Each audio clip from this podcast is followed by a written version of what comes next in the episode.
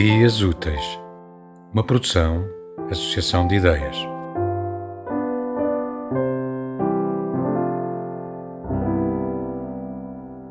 Entrei em Londres num café manhoso.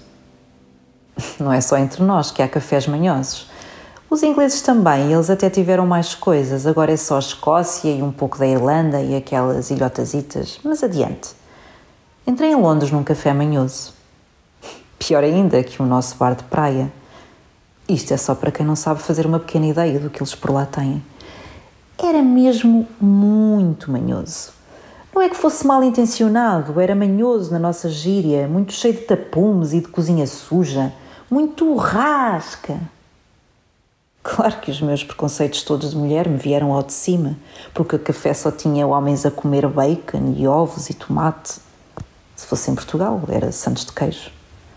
Mas pensei, estou em Londres, estou sozinha, quero lá saber dos homens. Os ingleses até nem se metem como os nossos e por aí fora. E lá entrei, no café manhoso, de árvore de plástico ao canto. Foi só depois de entrar que vi uma mulher sentada a ler uma coisa qualquer. E senti-me mais forte. Não sei porquê, mas senti-me mais forte. Era uma tribo de 23 homens e ela sozinha. E depois eu. Lá pedi o café, que não era nada mal para café manhoso como aquele, e o homem que me serviu disse: There you are, love. Apeteceu-me responder: I'm not your bloody love, ou go to hell, ou qualquer coisa assim.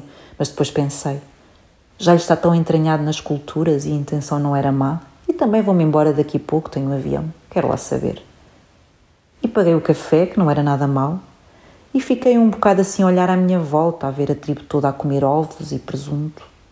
E depois vi as horas e pensei que o táxi estava a chegar e eu tinha de sair. E quando me ia levantar, a mulher sorriu como quem diz: That's it. E olhou assim à sua volta para o presunto e os ovos e os homens todos a comer e eu senti-me mais forte.